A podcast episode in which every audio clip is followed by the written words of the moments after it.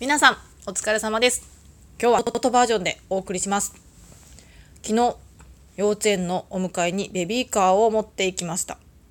というのも一番下の娘がですね3歳なんですけどまあ最近歩かない。歩かないというかまあ寄り道しながら歩いてしまうんですよやっぱり。3歳女子。そう。なので帰りがですねいつも迎えに行こうと思うとなかなかこうちんたらちんたらいつもだったらあの駅からそのまま直で直でというかあのちょっとね幼稚園離れたちょっとだけ徒歩で何分だろう。子供を連れてだとね長いんですけど、まあ、大人だったらね、まあ、5分頑張ったら5分で行けるかなぐらいの距離で、まあ、その幼稚園の方に駅が朝近くてそこの駅から乗って。ってまたそこで降りてで家の方にまぐるっと回って帰ってくるみたいな感じだでいつも言ってるんですけどそこの駅にね、まあ、行く前にちょっと一回ねあのまたちょっと手前の駅で降りて家まで歩いてで家からベビーカー持ってちょっとギリギリだけど今日はちょっと絶対ベビーカー持ってった方が帰りが早いと思ってベビーカー持ってったんですよ。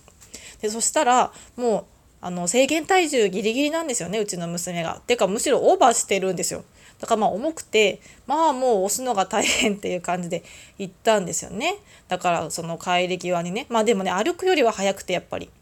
よしよしと思って帰ってきてでもやっぱり押すのが重くて疲れて帰ってきてまああの、まあ、3歳の娘を下ろしてねで5歳の息子にもうこのベビーカーね座れないよねみたいなことを話してたんですよ。もうこれもねもう処分しなきゃいけないねみたいな話をしてたら息子が「え次の赤ちゃん生まれればまた使えるじゃんって言ったわけですよ。だから私はもう一応もうねあの次の子は私の中ではもう産まない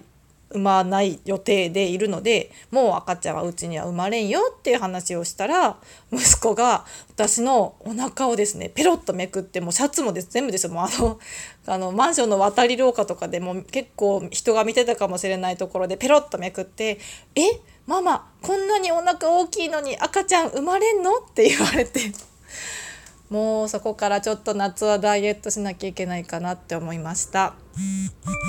あピンポンってなっちゃいました。音入っちゃいましたね。はいそれでは皆様今日もまた頑張っていきましょう。お疲れ様です。